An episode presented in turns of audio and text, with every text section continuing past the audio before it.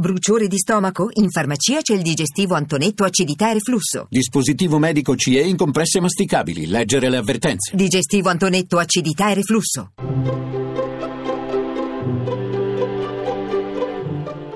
Il pensiero del giorno.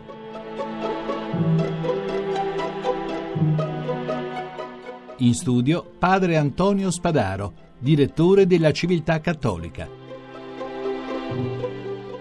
Il 7 novembre è morto Leonard Cohen, notissimo come musicista, poco noto come scrittore e poeta. Tra un disco e l'altro Cohen ha sempre continuato a pubblicare raccolte poetiche. Nel 1984 pubblicò Book of Mercy, il libro della misericordia. In questa raccolta Cohen torna alle sue radici ebraiche e in particolare al libro dei Salmi.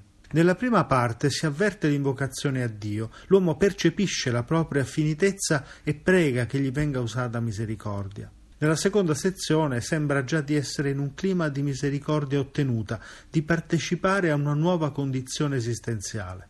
In questo libro il linguaggio ritmico genera invocazioni, O Signore del mio respiro, lodi, sii benedetto tu che afferri la mano di chi cade espressione di gioia, mi hai condotto in questo campo dove riesco a ballare con un ginocchio spezzato, richieste di perdono, riammettimi alla tua misericordia al ritmo di un amaro canto e non separarmi dalle mie lacrime.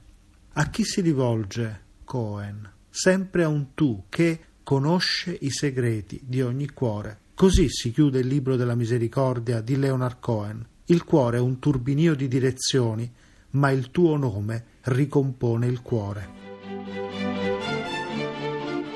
La trasmissione si può riascoltare e scaricare in podcast dal sito pensierodelgiorno.rai.it.